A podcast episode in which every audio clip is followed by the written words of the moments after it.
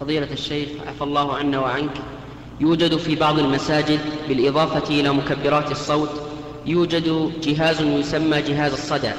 ولكن أئمة المساجد يختلفون في ضبطهم لهذا الجهاز.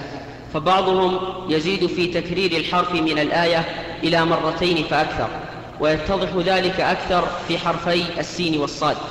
وبعضهم الآخر يجعل الجهاز يضخم بدون ترديد. فلا يؤثر هذا على القراءة للقرآن الكريم.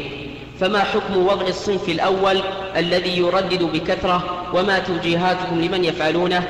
علما أن الصنف الثاني لا يكون فيه تكرار للأحرف وجزاكم الله خيرا. أما الصنف الأول الذي يكون فيه تكرار الحرف هذا لا يجوز لأنه يؤدي إلى زيادة حروف في كلام الله عز وجل.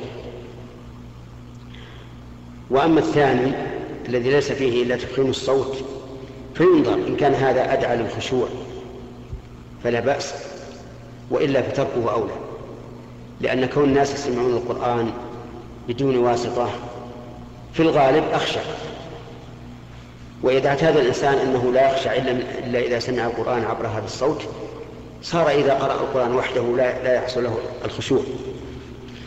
وعلى هذا فتركه أولى في كلا الحالين.